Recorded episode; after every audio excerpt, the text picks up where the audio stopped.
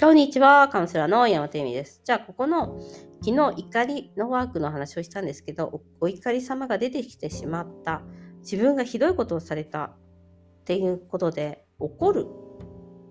当然なかな、えっと、感情がやっと出てきた。そしてその次には何が出てくるでしょうか。はい、悲しみです。心の傷、悲しみですね。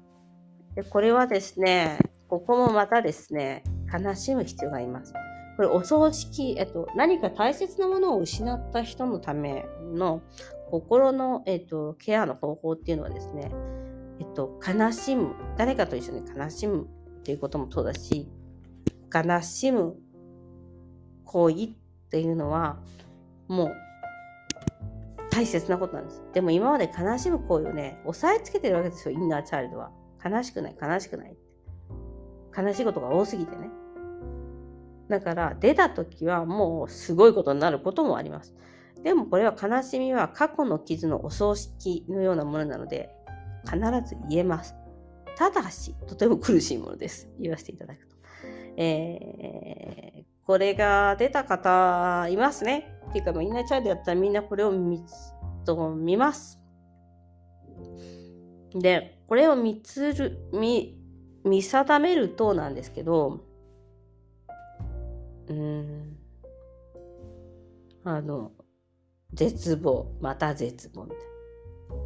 どだってどうしてじゃないもん。起こったしまったことですし、で、理由はないんです。怖いでしょ。だから自分が悪かったからだって思うことに対して、例えばね、その死ぬほど危ないことをして死ぬほど怒られたならわかるんですよ。違うんです。そのことに対しては自分でも決着がつくんです。だって死ぬほど危ないことしてたから、みたいな。例えばバルコニーにね、のなんか柵に、フェンスに登ってたとか、そこから落ちたら死ぬなって思ったら親はやっぱどうなります。でもそうじゃないんです。だから、えっ、と、えっとね、悲しむことはね、すごくね、大切なんですよ。ね、悲しみにインナーチャイルドは弱いからなんか悲しい寂しいっていうのでそうすぐねあの人に頼っちゃったりするんですけどあの悲しみっていうものをね感じるために生まれてきたんだと思うぐらいね悲しんでください。で、えっと、人間っていうのはこの感情をある意味味わうためにこの地球にいるわけでこの悲しみがえっとですねエネルギー根源だと思ってくださってもいいぐらいなんですよね。なぜならこの悲しみがなかったら誰かを愛することはできないんですよ。この辛さがなければ人の気持ちもわからないし、えっと、誰かと一緒にいようって思えないんですよ。みんな結婚したいと思ってるじゃん。それはさ、誰かと一緒にいたいと思うじゃん。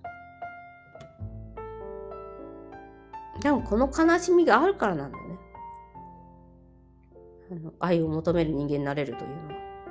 なので、悲しみがない限りはですね、人間失格なんですよ、ある意味。てか今人間合格なことなんですよ。ただし苦しいです。だって何十年もの悲しみを一瞬にして出すようなもんですから。あのほら、皆さん知ってますか？あの、ちょっと、ちょっと例は違いますけど、不妊治療するときにこう、ホルモンをね、いっぱいバーって飲んで、排卵させるんですよ。排卵を、排卵誘発剤っていうのがあって。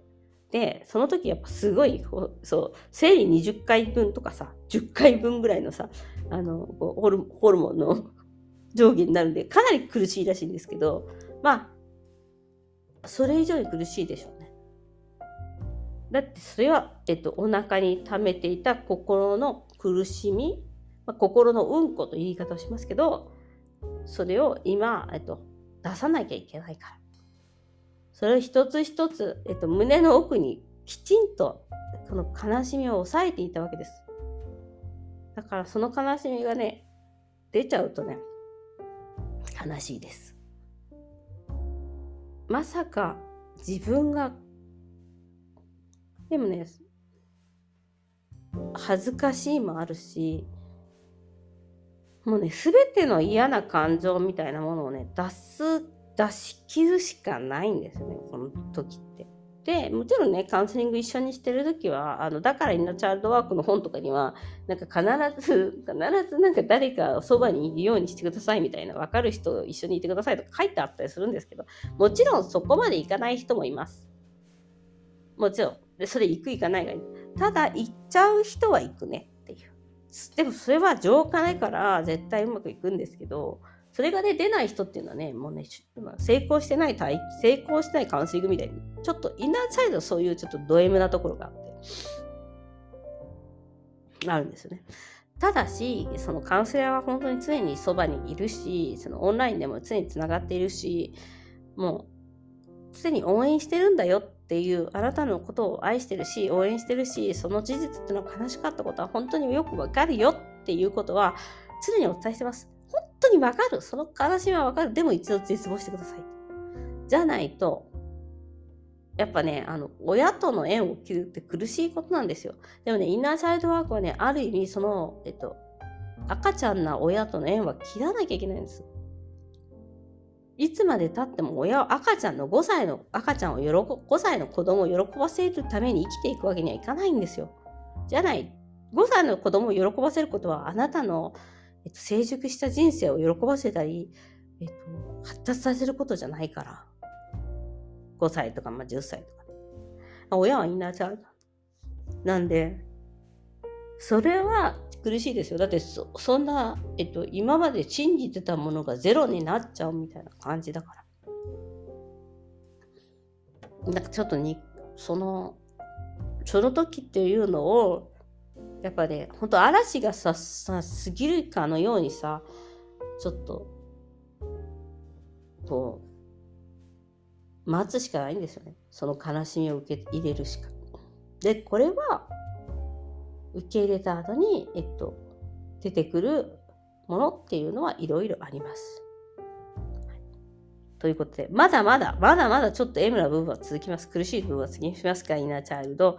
明日は、その苦しみ、悲しみの中に何が出てくるかという話をします。ここがでも、えっと、イナーチャイルドやっていたら必ず通ってほしい道なんですよね。悲しみ。ということで、今日、えー、明日はね、自分を責めるということと、2つやろう、中毒性の恥と孤独という話をします。えー、今日もご視聴ありがとうございました。